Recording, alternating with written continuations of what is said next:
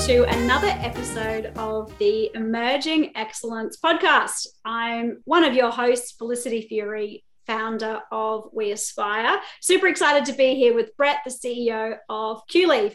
Been listening along over the last couple of episodes. You know a little bit about us. You can check out our bios as well in the notes. Brett, awesome to have you here. We've got another exciting discussion today. Are you ready? I'm ready, Felicity. Great to be here. I'm uh, having a lot of fun. And importantly, I'm actually learning stuff as we're going as well, which is very important in respect of what we're going to talk about today, because it is an ever evolving thing managing talent. Absolutely. And there was even one little comment you made a couple of weeks ago around there's three ways to answer a question, and it keeps getting stuck in my head. You said you can say, You don't know, I'll find out. You can tell people the answer, or you can say, I actually can't tell you the answer. And I thought that is just brilliant. And there's just been so many little nuggets along the way. I wish I'd known that earlier and been able to say to people, I can't tell you rather than just blag it and be inauthentic, which is a core value I know that we both share. So hopefully we'll get some good nuggets today, Brett. I reckon we will. We're talking all about talent pipelining. So if you are an executive leader or in a leadership team, this is probably something that is on your mind, you've thought about before. Talent, actually, we heard from a CEO just this week. He said that's always on his list of things to worry about. And if you're an emerging leader, we hope this discussion today can be valuable for you in your career planning and thinking about how you might fit into a succession planning process within your organization. So, Brett, to kick things off, how do you think about talent pipelining? Do you call it that? Do you call it something else? How do you how do you go about it? Look, I call it succession planning, and that's probably because I'm older and old school. Um, and the way I think about it is, is not dissimilar to the way that we've spoken over the last couple of episodes, Felicity, about legacy. As you know, I'm really passionate about the role of a leader is to leave an organization in a better place when they leave. And I think talent is a really important part of that. I see that my role is to make sure that when I move on in any organization, there are people that have the best opportunity to try and step into the role that I'm leaving um, rather than always having to go external. So I look at talent management or succession planning as how do I make sure that I leave an organization in a better place with the right people who could potentially step into the next role? That's the way I look at it. What about you? Mm, I remember the first time I took on a leadership role, and my mentor and the chair of our advisory committee said, You should always be thinking about who the person succeeding you is as soon as you go into the role. And I thought, really? Do people think about that from the beginning? And there's been countless leaders I've spoken to, and they go, yeah, and people, and they take it really seriously. And that was quite a surprise to me. It wasn't something I'd considered. I thought, oh, I'm in the leadership position. Okay, now what? And I love that perspective of thinking so far ahead into the future. So I think about it a bit like, I mean, I'm an engineer, so I'm going to probably, you know, use an engineering analogy, a bit of a procurement process. And one of my advisors said to me, we're look thinking about how do we get more women into engineering. And he said, if we think about it like he worked in defense, so he said, think about it like procuring a submarine. That's like a 10 year kind of plan. And again, it just shifted my perspective of it's a really longer term idea and concept when we're thinking about pipeline and thinking about retention of people. And for me, that was unfamiliar. I thought about it, you know, it used to be like a quick thing, like, oh, okay, the next year or so in my planning. So um, think about it from that long term perspective. If we were procuring a big submarine, we'd actually be planning it 10 years in advance and looking ahead and beyond myself as a leader, but in a whole range of different roles. So, yeah, I, think, I, I, I think that's spot on. And I think the other important thing is it's not just about the long term. I like to break it down into how do I make sure that I give people the opportunity to step into the role that I want them to potentially fill over the short then the medium term so that when the long term piece comes up as you're talking about felicity there we've actually got somebody that can potentially do it and we'll get into that later on as we talk about you know what phases there are etc but i think we're on the same page there yeah. And have you seen people do this successfully in your time? Perhaps some strategies that you've implemented yourself or other organizations that you've seen do it well? Look, I'll, I'll talk about a, a personal um, example. So um, I, am a big believer, and you and I have spoken about this over the last you know a couple of episodes in an in an, um, an employee value proposition. And I guess one of the things that I always like to make sure that there is in an employee value proposition is an emerging leaders program. And so I've been in organisations that have had emerging leaders program, and specifically in, in one organisation where where I was the sponsor of an emerging leaders program. Um, that worked really well. And the reason that I talk about that is we were able to identify people who we thought had the potential to be future leaders. We put them through a really, really rigorous program over 18 months. And the reason that I know that that was successful is at the end of that 18 months, every single one of those people in that cohort got the next job at the next level. Now, that in itself, I don't think is necessarily demonstrable of something being success. But what each of them actually said is that they grew themselves as a leader as a direct result of being identified, helping, being supported through the um, Emerging Leaders Program, and then actually feeling comfortable and confident enough to go to that next that next step. So that's where I've seen it work really, really well. What about you? Well, I remember a really big mistake I made personally on succession planning. And that was when we were running Power of Engineering. We'd been a few years in, all of the volunteers quit. It was me and my co founder. And I we thought, okay, what are we going to do here? Should we can the organization? But women engineering is something we're so passionate about. So we couldn't. We thought we've got to figure out a way to keep to keep going. And we actually had a HR person, and this was awesome because we'd been working with engineers. A HR person who was working for a construction company said, Well, why don't we do a succession plan to rebuild the organization? Let's focus on people first. Now, that sounds really obvious now, but at the time it was revolutionary. And we got out a huge whiteboard, and she said, Okay, well, you've got your core leadership team here, but let's work backwards through all of the different phases. And I think taking that big picture approach was really helpful and having multiple opportunities of where people could come through. So you weren't in this scarcity mindset of, Oh, wow, okay, people have left, or I've only got one option.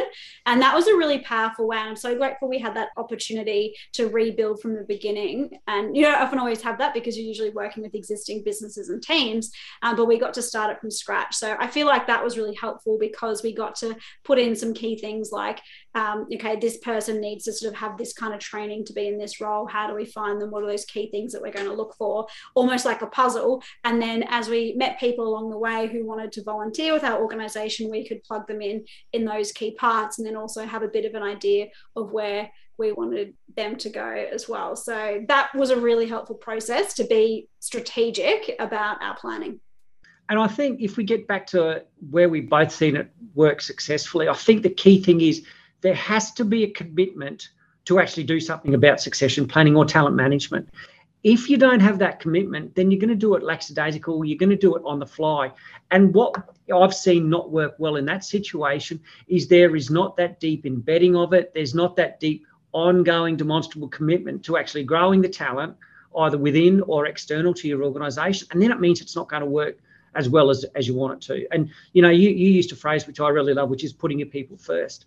I think you know in my experience putting your people first first is not just a word it's not just a phrase it's the ongoing day to day every single thing you do where you've actually got to be able to say to them well i'm going to give you an opportunity. I want you to be brave. I want you to be bold think outside the box, put your hand up, have a go, and we will support you. And you know, we spoke we've spoken over the last couple of episodes about giving people the safe space to fail. I think talent management and succession planning is a really important part. You've got to make sure that you give your people the ability to feel safe to fail.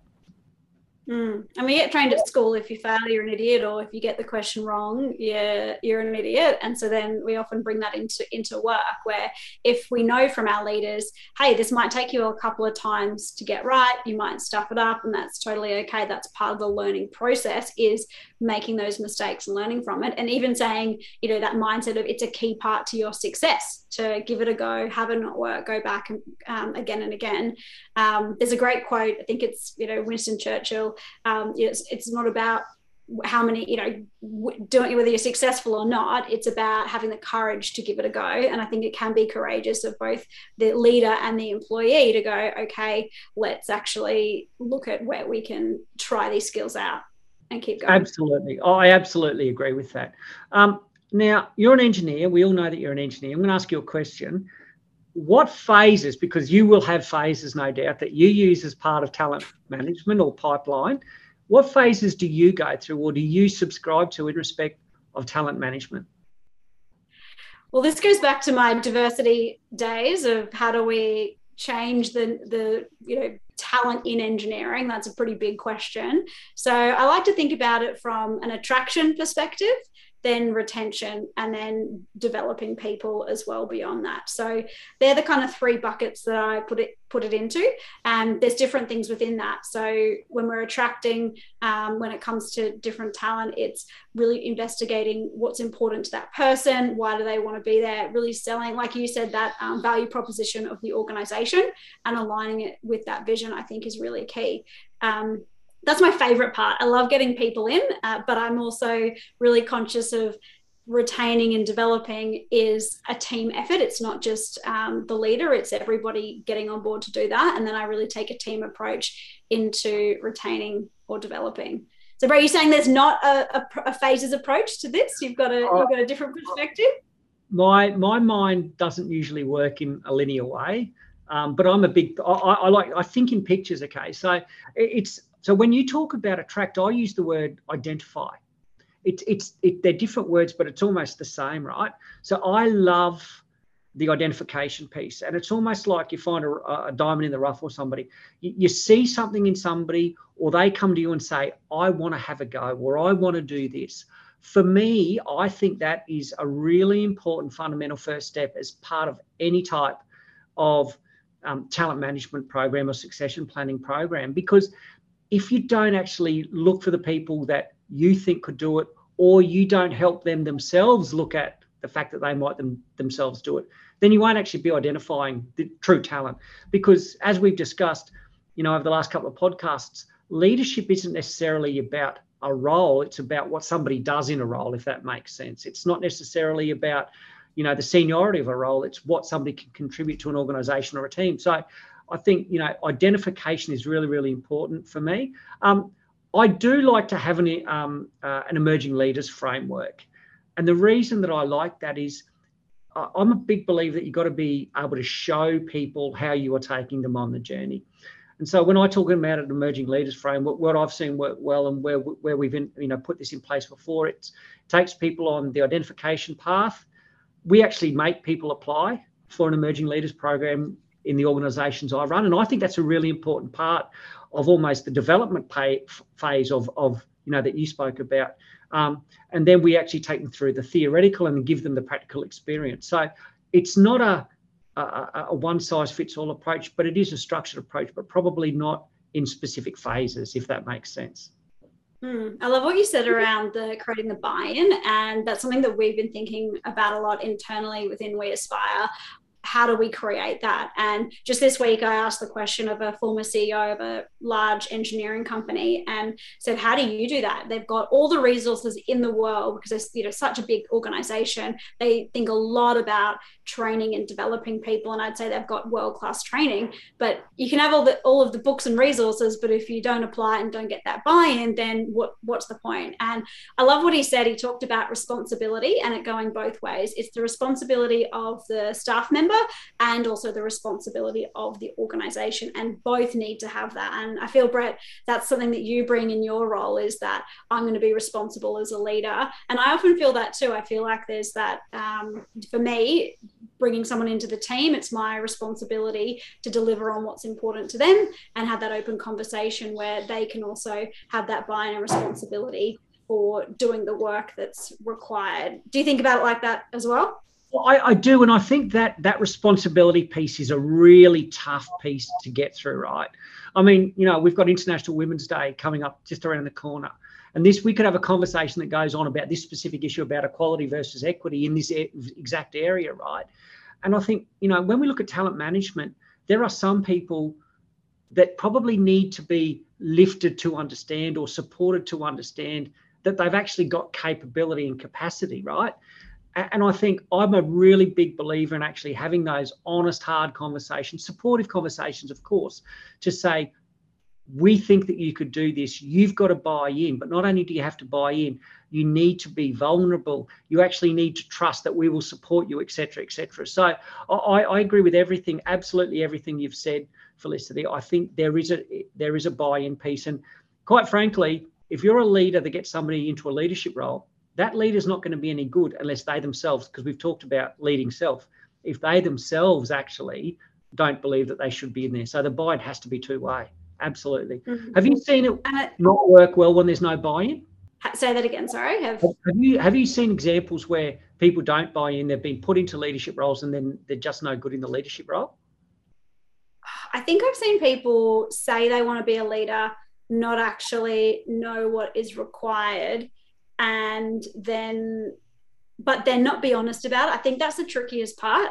Is that I think the biggest challenge I've had with it is when we we have, have people that we're mentoring within businesses I've worked in and people aren't honest about, hey, look, I actually don't want to be a leader. I thought I did. I'm sorry, but I don't. And there's been certain situations where I've taken on a leadership role and gone, oh, you've got to have the difficult conversation. You've got to take the blame, even though it was absolutely not your fault. And it was because of some jerk reason that it happened. But you're the leader. So you got to call up the client and apologize and hear all of their complaints and say, no problem. Here's how we're going to fix it and be that kind of person. And then it makes you rethink, hmm, is this really what I want? So I think it's, I don't, I just, yeah, if people can just say, say, look, I thought I wanted to be a leader and I don't actually, I love XYZ, then let's put that person there. And um, I think people can hang on to it too long.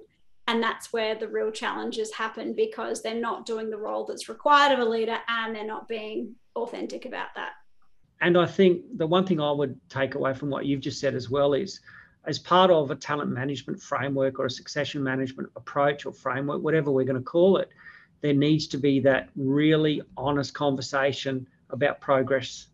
You know, if somebody is in a position and it's a new position, then they've got to have you've got to have really honest conversations. Tell them what they're doing well, tell them what they need to work on, tell them how they can enhance. You know, and and in respect of those type of conversations, I use a really simple approach that uh, a previous board member that I worked with gave me, and it was very simple. I do all my performance conversations, all of my coaching conversations like this. Keep doing, then you list them. Stop doing, that's the stuff where you want somebody to stop, and then start doing, and that's the developmental piece. And so I think if we're talking about talent management here, you know, where I give people an opportunity, I actually sit down as I see them do it and say, right, those three things, those three phases, or those three statements to actually help them actually understand how they themselves are going. So I, I think that's a, a, really important thing about the buy-in, because as you say, if if the organization is giving the buy, but the person themselves isn't looking intrinsically, then they don't really know whether or not they're doing any well. Mm, and I think it can be really hard to draw that out of people because it can be a difficult thing to admit as well. And it's hard to have those conversations with people and almost like admit those mistakes, especially if you don't have that culture or that background that you've developed and that relationship that you've built with someone to have that and and be open. So I think leaders really can demonstrate that and and it can help the conversation when you yourself as a leader can say, here are the mistakes that I've made and I, you know, I'm not good at these things either, and and try to open that up. But I found that particularly difficult to like I know that you're struggling with this, but I can't help you unless you actually come forward and say that you need the help. Have you had have you had more success than me in that, that Brett? Have you got any tips for me on those kind of conversations? Oh, look, I, I think look, there have been examples where I've been a terrible leader. I, I'm just thinking as you were talking, Felicity. There was there was one example I'll give. I was sitting around an executive leadership team table, in a really in, in an organization there were um, i think 10 really senior people in the organization. And i i went after one of these people and and i, I went really hard at this bloke. And i i got emotive i got emotional i was reacting to what he said not responding right? And i was i was mortified at some of the things i said. And, and i remember this guy just looking at me and he said to me that's not what a leader should do. Now, he didn't say it, but that's what I could see in his eyes. And then I, I remember I, I literally walked out of the room in a really bad, grumpy way, and I just I had to gather myself. And then I walked back in. The first thing I did is I actually apologized to the entire group. And I said, that is poor leadership. That is not the way that a leader should lead. That is not the way that a person who is leading a team should lead, etc. And so I think the first thing, and this is the, the authenticity piece, um, you have to have a hard conversation with yourself if you're putting somebody into a leadership role and say, do they really have it? But then if once you're in the role, you yourself need to have a hard conversation every single day to say, are you doing what a good leader should do? This is, you know, we talked about reflection last week, etc., as part of being leading leading a team.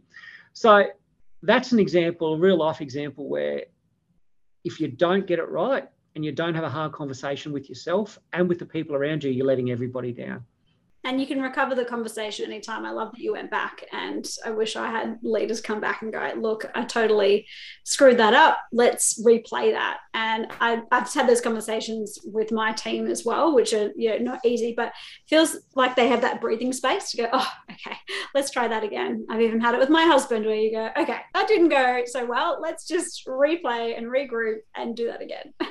And I think I think the one thing that's really important about talent management, right?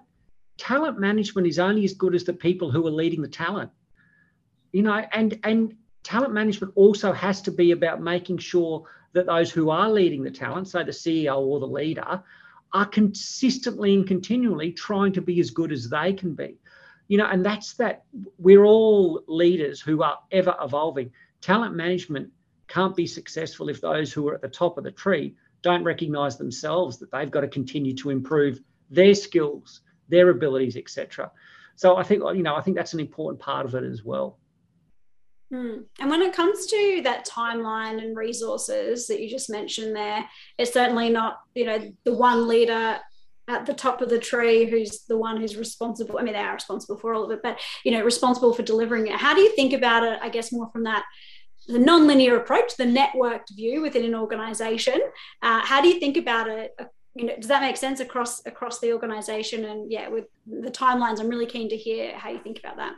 So I'm a big believer that you know you, have got to every single day that you're in the organization, you've actually got to develop your people on an ongoing basis in respect of real on the job training, right? And I think that's through real time conversations, etc. If you look at a short term versus long term piece, you know, all leaders take holidays at certain points of time, right? So what I use is I use the holidays that I'm taking as an opportunity to give emerging leaders in an organisation that I'm in the ability to actually step into the role. Um, and, and I think so that's that's a really simple linear way. From a network perspective across all of the leadership, I like to use talent management. This is going to come across as strange, but as a competitive way to get the best out of your leadership leadership. So as we all know, you know, if you look at the high, perform- high performance curve, um, and leadership is exactly the same, there are going to be people who perform at a peak level when they're under a little bit of stress, when they're under a little bit of competition. Athletes like that. I mean, Dean Boxall, he told us all about that recently, right? And I use talent management as a piece of that. And I make no bones about that. I think it's a great idea to be able to say to a cohort of leaders, I'm going to give you all an opportunity. It's going to be based on merit. And then what I'm going to do is I'm going to tell you what you did well and what you didn't do well, not against the opposition, but generally in respect of the expectations of the leadership levels, if that makes sense. So that's a way that I look at from a holistic network piece across the entire organization. Some people like that competitive piece, some don't. So you've got to be really careful about it. But once again, if you use it in the right way, I can I've actually seen it work really, really well. But I've also made mistakes where it hasn't worked well. And in effect, what it's done is it's created divisions within a leadership function. So you've got to be really, really careful. How do you use that type of approach, if at all, Felicity? Oh, I'm very competitive. I play to win. Uh, so bring it on, Brett. I'm there. Um, yeah, I think about it. I'm just I'm just going to reflect on that before I answer. I feel like it really fits into your overall business strategy. And I used to think it was you do your business strategy and then you've got a budget and then you've got your risk management and they're all kind of separate. But actually, I think it needs to be thought about from a holistic perspective. And often a risk that comes up in the organizations that I've run is a key person risk. And yeah. it was quite interesting when uh, my co founder, Jillian Kenny, and myself were leading Power of Engineering, and we made the call look, it's time to move on. Uh, I'd been running it for six years, and I thought it would be great to have a fresh perspective of a new leader to come forward. And I wanted to use that as an opportunity to add some more ideas into the organization.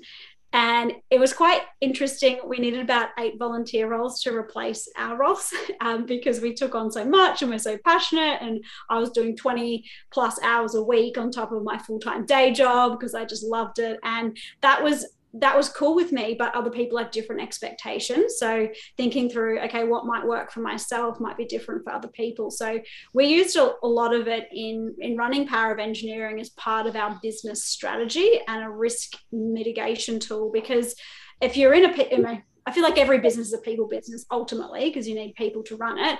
But I think it actually really marries closely to mitigating a lot of those risks and being imperative to deliver on your strategy overall.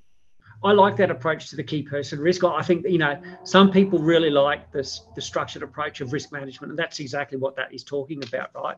And the way that I often do that from a key person perspective is I line it up, and I always like to have at a strategic level the first pillar of any strategy that I help develop. I always put people first, and and the reason I talk about that is it's the it's the pictorial, you know, the diagrammatic piece if people first is on your first left hand quadrant of your strategy, and then you're looking at key person risk from a risk management perspective, you can just drive them always back to that ongoing piece to say, well, if we don't get the management or the mitigation of the key person risk right through an employee value proposition or succession or talent management perspective, then you actually are set, potentially setting the organization up to fail at a strategic level. So I think that's a really, really good way to look at it. Um, mm. it's, and the engineering Yes, I, am noticing all of my engineering approaches talking to you, Brett. And as you were as you were speaking, it reminded me of when you I was a structural engineer when I first started my engineering career. Redundancies. You build redundancies into all your buildings. If this column fails, what are you going to do?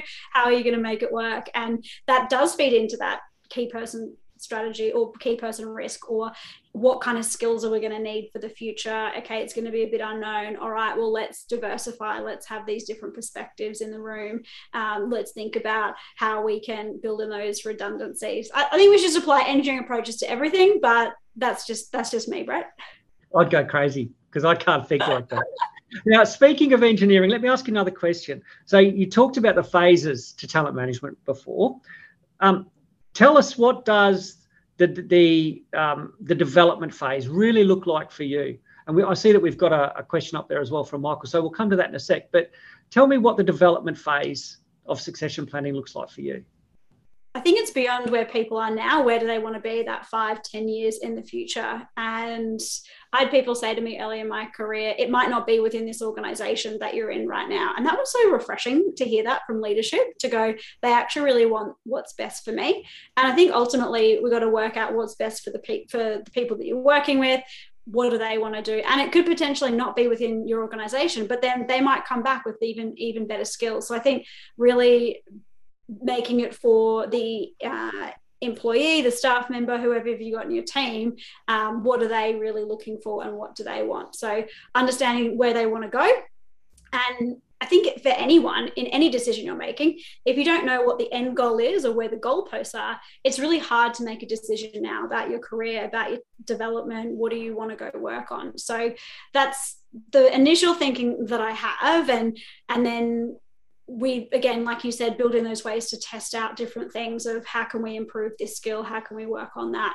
And often we've got to give a bigger picture context to to people. There was times where i was working on something really mundane and really boring but actually that persistence and and getting that thing right and nailing it was going to help me with the next level um, of my career. So helping understand why you might be doing something that ultimately seems boring can be really helpful. How do you think about it, Brett?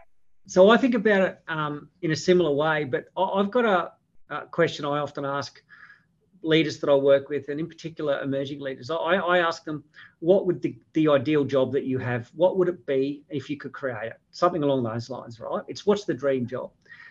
And the reason that I ask that question is, as we've talked about in some of the other episodes, leadership is leadership is leadership. It's not necessarily about the organization, it's about the role in some instances, but it's about what the leader brings to the role, right? So the reason that I ask that question is I see an emotive and emotional response to that question when people start to think, oh, and it's not dissimilar to what you said, Felicity, about the role doesn't necessarily have to be here, it can be anywhere. So I say to people, if you could create a role, what would it look like? And then I say to them, how can we help you here get the skills or fill the gaps that you've got to get there? And I've seen that work really, really, really well. Some people don't necessarily buy into that because it's a little bit nebulous in some instances. But, you know, and some people, I've seen some people who say, well, my ideal role is yours. So how are you going to help me get there?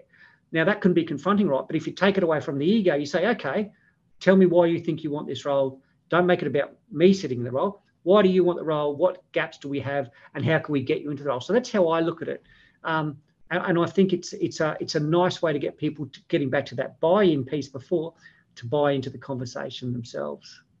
Mm, I found that such a hard question to answer, particularly I think if you are early in your career or you've got a lot of people who are new in your organization and they're trying to figure out where they want to go because they often haven't had that exposure to the variety of roles that are even possible if they're starting out in their career. And I often used to think it was a set project or a set industry that I wanted to work in, like, oh, I'm going to go work on airports or, oh, I want to go work on high rise buildings. And I can't remember who told me this or where I picked it up from, but they started to talk about the kinds of things you might get to do. So, is it being creative? Is it having variety? Uh, for me, I discovered it was I love learning. So, as long as I'm learning something, then I'm happy. And I often like doing the start of things. And then when it gets repetitive, uh, I'm more the entrepreneurial part rather than the business builder part. Then I get a bit I get a bit bored. But then that's a really helpful thing to know about myself because then I can say, okay, how can I make this this learning and interesting and new. So I often think about it more from those different types. And there's actually some interesting research on that for when we're looking at getting more females into engineering, because we often talk about engineering like analyzing data or writing code or building. And it's a lot of the doing words, but actually making it more, um, you know, using words and adjectives like to describe yourself like creative, adaptable, and organized, then that opens it up. So I think that can actually be a great way to break down biases as well of, oh, I'm not going to be the kind of person that's going to be that kind of leader or work on that kind of project. Have you seen any of that when you've had the conversation with people? Look, I, I was laughing because, well, smiling because I get bored really quickly, and I don't like. I like I like the um, you know, the thinking stuff, the strategizing stuff, and once you get the strategy set, then it's almost like what's next. And it's it's interesting. The question that's up on the screen at the moment from Michael, you've almost sort of addressed that addressed that, which is, you know, some CEOs that they've spoken to, how do they attract um, diverse talent into their companies when they don't have the sexy projects. And I think that's a that's an example there, right?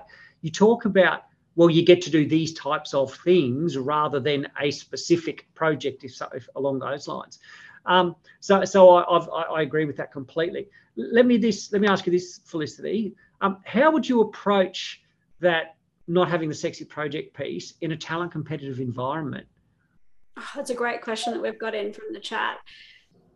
I would focus on who are you? Who do you want to be? Where do you want to go long term?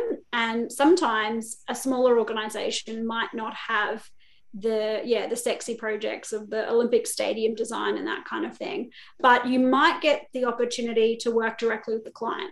And that's a super valuable skill that i think in engineering is is hugely important. So I would look at what are those those skills that they're getting to work on that they may not get the opportunity to in a larger organization, if that's the case. And if there aren't those opportunities, and have a look at okay, well, what does this person again back to your development and, and retention strategies? Okay, what do they want to develop themselves in? How could I incorporate that into a project? Maybe it's something like I want to be in the leadership team. Okay, great. Well, why don't you shadow one of the leaders for the next 12 months, see what they do, come to some of their meetings, be a part of the, the board meetings or whatever it is, so that they're still getting that taste while doing some of those, I guess, bread and butter projects that, that need to keep the business running. What's yeah, been your approach? I think that's a really good approach. And I guess to some extent, I've been in a situation where I, was lucky enough to have an opportunity to do a really sexy project. I made mention of this a couple of, uh, in the second in the last episode. Um, but I think the key thing is you've actually got to be able to say to people, you can make something good if, as you said before, Felicity, you're learning something new. And the learning something new might, may not be something technical, because as we've discussed previously over the past episodes, you can be a great leader, generalist, if you are actually not technical or not doing something technical. So what I like to do is I like to give, you know, emerging leaders who I work with the ability to take on something that I might normally do. You know, step into my shoes, take a small chunk. For example, you know, I've worked with a lot of boards. Sometimes it's as simple as actually asking somebody in the leadership team that you're working with to make contact with a board chair. Have a conversation with a board chair about something that the board chair has asked me to come to. Now, that's a good way to grow. Um, I had a conversation just this morning about somebody who had the ability to do that, and and and they really enjoyed it. And so I think that's an example where you just got to use real time uh, practical examples to actually give people an opportunity at, and it might throw them outside of their comfort zone but it's not necessarily a sexy project if that makes sense so i think that's the difference between that's the difference between a leader who's who's working with the person all the time as opposed to just stepping away and letting the leader just try themselves Hmm. I think emerging leaders, there's an opportunity there as well. And that's actually something that I applied in one of my previous roles was I went, okay, I want to be in the leadership team. How could I get a learning opportunity? How could I help my boss out? And so I went to him and I said, hey, I started off with something really small, and it was uh, organizing the team building day. We were going to do a two day team building day, and I thought, he probably doesn't have a lot of time to think about it. Hey, I'd love, I actually genuinely was like, I love doing this kind of stuff. I'd love to organize it. So I did the research, I briefed him, got his tick of approval, and moved it forward. And then I said, Hey, I want to take on more of this people function within our team, even though I wasn't the actual leader. And that was a big help. It was kind of like a relief. Oh, great. There's a, a chunk of work I can delegate to Felicity that I don't have to do. Now, it wasn't part of my role. Technically, I wasn't, you know, getting paid for it. And we had this whole, you know, setup of how many hours you're supposed to do, etc., etc. But I really want to take the initiative. I wanted to demonstrate that I was someone who was going to take on things, help people out. And I also got to learn a new skill. So I think there's opportunities for people to find those hidden projects, asking what are the challenges you're dealing with? Can I help with something that you're finding difficult? or um, it could be a people side of things that's outside your role, or it could be something technical as well. I'm seeing you nodding, Brett. And I think I think that's really fascinating the way that you you know you, you may use that phrase, and I'll paraphrase here. Um, it's you know it's not in my role, for lack of a better word. I reckon that's a clear way, in my experience, where you can tell if somebody's really invested in trying to be a leader themselves, because leadership is not necessarily about the delivery, it's about the practice, it's about the ongoing piece, right? And some of that is not actually within a certain time parameter. Somebody, in my experience, that wants to take something on to better themselves or to better an organization or to help an organization is often somebody who's really going to achieve. I mean, a social club is a classic example of that. In my experience, people who put their hand up to be in the social club or to lead a social club in an organization they are generally people who want to do something to support people. They are generally themselves great leaders because they are doing something which is not dissimilar to what you said about the people, you know, the, the, the day of getting all your people together. They are doing something for somebody else. And so, in my experience, where you have people who don't want to do the extra, they're probably not going to be good leaders in the long term. And I think that can work both ways again, like the responsibility piece. That's something simple that if you are uh, in a leadership role and you want to help do this succession planning, you can you know test it out with a few people and say here are these different different tasks see who takes it see who doesn't. And it's also in not a mission critical piece as well because i think that can be scary is when you're giving people a, a, really important project and it's their first time there's opportunities to test it out uh, along the way. Um, so if anyone's listening to this and they're now the head of the social club you'll know why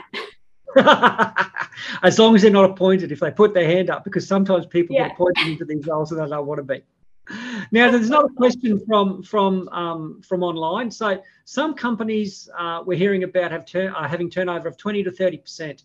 So Felicity, how would you go about diagnosing what the key issue is in that situation? Well, my first thought is go talk to the people and actually really find out what's going on. And I remember in one organization, another senior leader um, sat down with me and and she said, "Look, let's let's get a, a, bunch of the the younger engineers together and let's find out what's going on." And it was fascinating. I went for coffee for about an hour, and it was, I swear, the last two minutes when they started to really open up about what was really going on. And she had no idea. It was quite shocking, some of the things and behaviors that they were experiencing within that organization. And oh, I think a lot of it that is really doing the time and investing that investing that time and getting serious about it. So uh, that would be the first piece: finding out what's what's really happening within a whole range of people in the, the organization and being really present in those conversations. Um, I think if you're, I always found if I was leaving a company and you're in the exit interview and they're asking why you're leaving, it's too late. You've got to kind of figure that that out in advance. Um, and I think there are also some global issues at play, which are quite interesting. Um, we were hearing recently that, uh, I think, of course, culture is a really big thing for any organization, but even some of the geopolitical issues that are happening right now, if you're in a global company, that can be at play, which I found really, really fascinating. So there's a lot of things that are that are outside our control. So I'd say control the controllables. What are those things that you can actually go work on, find out what they are from within your people, and you know maybe that's even an opportunity for some emerging leaders as a bit of a project to go, okay, you know, we've got this issue. How can we go solve it? Brett, how would you approach it? Well, I like to get out from behind my desk and walk the organisation that I'm working in. So I think um, I'm a big believer in walking the floors and just feeling what's going on in the organisation and talking to people. I, I mean, um, I, I often just sit out, you know, in the lunchroom and work in the lunchroom, and you, you get the feel for what's going on. And sometimes people will just come up and I'll just ask the question, "Tell me what's going on." So I think that's a really good way. Uh, the, the concern I have is is is if you've got turnover of 20 to 30 percent, generally it doesn't happen overnight. So what that would say to me is that there's probably been an increase over a period of time. So you know, I always when I when I meet with my with my uh, corporate services leads or my chief HR officer, I'm always looking at what are the stats on an ongoing basis, a monthly basis. So I think that's a good, you know, you've got to have a temperature gauge. You've got to take that. Walking the floor will be a temperature gauge. You often get to see when you have internal whistleblower mechanisms as well, they can be a really great identifier if people are not happy in an environment. So, so they're some of the things that I do. But then getting back to the specific data piece, generally you'll be able to see from the data if it's across the board or just in one division or one part of the business. I reckon if you start looking at that, that'll tell you if there's an issue at the top with the leadership piece. Mm, really interesting. And I don't know if you find this, but this, I feel like this happens to me a fair bit is that you have people kind of informally reporting back on what's really going on. Like, oh, I heard this happening. I heard this happening. I mean, and and they're they're not like gossiping or anything. It's actually yeah. the reality of it. I feel like when that happens, then for me and being being very open about this. I haven't actually talked about this before, but I feel like, oh, that's good. I've got some good relationships with key people in the organization. So I don't have to be the person that's all over all over the different departments. Is that something that you experience, Brett, or do you think that's a helpful sign if people are kind of reporting back on some of those underlying issues that you might not be seeing? So I'm a big believer in a in a principle called first person, first time. So what that basically means is if you've got something to say, say it to the person about whom you're going to talk. I really believe in that. So I it's a good indicator, but for me, if it's the same people coming and telling me the same stuff or telling me a whole range of stuff, I start to get a little bit not sure that what they're saying is actually factually correct from the floor, if that makes sense. So I use it as a barometer, but in some instances where somebody comes to me and says, Did you know about X? One of the first things I will normally say is, Don't tell me, first person, first time, go back and tell the person that you're talking about. If somebody is reluctant to do that, then it might be particularly if they're, you know, in a senior role or above the person, it might be that there's a, an issue around a power imbalance or something along those lines. So, so I, I, I do think it's it's it's valuable but I do think you've got to be really careful that people aren't handing off their problems to you because they themselves aren't looking at them, if that makes sense. That's a great point. You'd, you'd want you'd hope someone would go, look, we had this issue, we've identified it, we've resolved it. Just letting you know, because I think, yeah. uh, gosh, one of my mentors said this to me once: is uh, no surprises for your leaders. So you want to make sure that you're yeah, not having too many surprises, but really take your point around. Um, yeah, you're not wanting it to be um, uh, the, the gossip or the complaint or yeah, and one of the well. things I do as well with it, with my with my one-on-ones with all of my, my team, I always have one of the, the the items on the agenda is people issues. Tell me about any people issues you got. Tell me about any people risks. And I think having that is always a really important thing to come back and check in so that you know the people that you're working with actually know that it's a really important thing that they're going to have to talk about. Sometimes there'll be there are none. Or sometimes just having the agenda item will remind people, oh, okay, let me tell you about this or this or this. And that's getting back to the question about the turnover. That is sometimes where you might start to see some of these key themes or key attributes or you know lead indicators starting to come out. So I think that's another option as well. Yeah, awesome. So we've been talking talent pipelining, we've been talking succession planning. Anything that we've missed that you think is important to share with people about this topic? I think if we talk about talent management, we've got to be brave as leaders to give people an opportunity to step into a role, even though you know that they might not be ready for it completely. I mean, who is ready for any role, you know, because every role that you go into, there's going to be something that you don't know, right? So I'm a really big believer in saying to somebody, I know that you might not think you're ready and you're probably a little bit underdone, but you know what? You're going to have a go. I'm going to support you. The leadership around you is going to support you. I, th- I think that that is often sometimes forgotten that the leader of the organization or a team where you're giving someone the opportunity to be talent or to be succession, you've got to be brave enough to let your decision, that is to give somebody an opportunity, you've got to be brave enough to let your decision fall on how that person performs. I think that, you know, we haven't really talked about that, but I think that's a really important thing as a leader.